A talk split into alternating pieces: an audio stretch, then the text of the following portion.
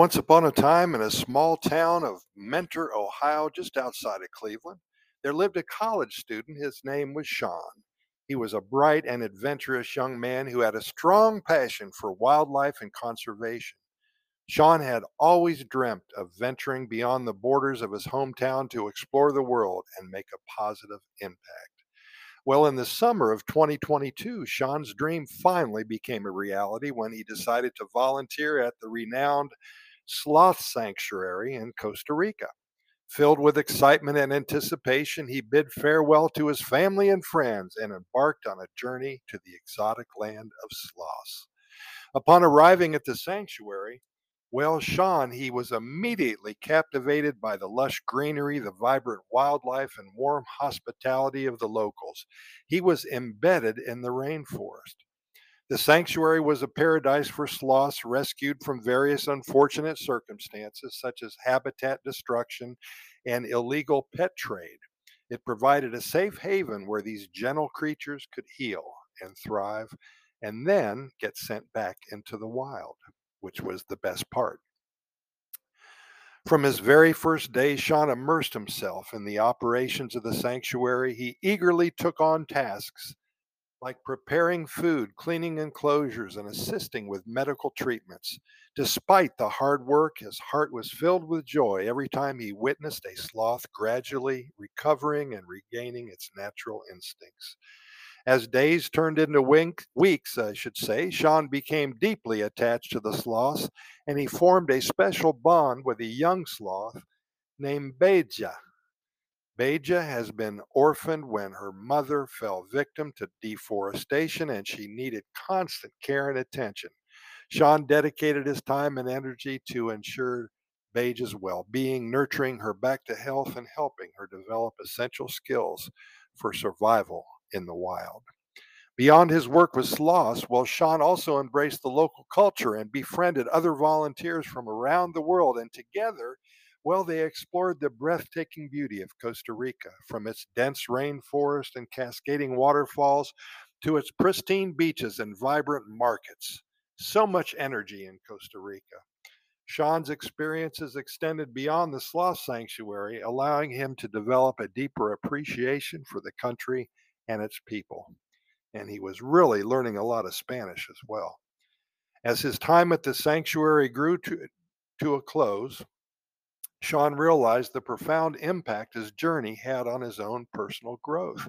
He had discovered not only a love for sloths, but also a sense of purpose in his life and a desire to continue advocating for wildlife conservation.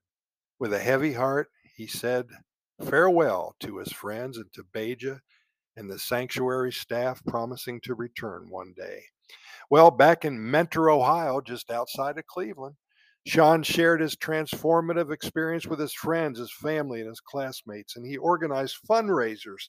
He volunteered at local animal shelters for dogs and cats and used social media to raise awareness about the threats faced by wildlife around the world. Sean's complete dedication and passion inspired others to take action, and soon his small community was actively involved in conservation efforts globally. Years later, Sean fulfilled his promise and returned to the sloth sanctuary in Costa Rica. This time as a wildlife biologist, he had graduated from college and he continued to work tirelessly, devoting his life to protecting the magnificent creatures he had grown to love. Through his perseverance and determination, Sean made a lasting impact on the lives of countless sloths and served as a beacon of hope for future generations. And so, this is the tale of Sean, the college student from Mentor, Ohio, who found his purpose in Costa Rica.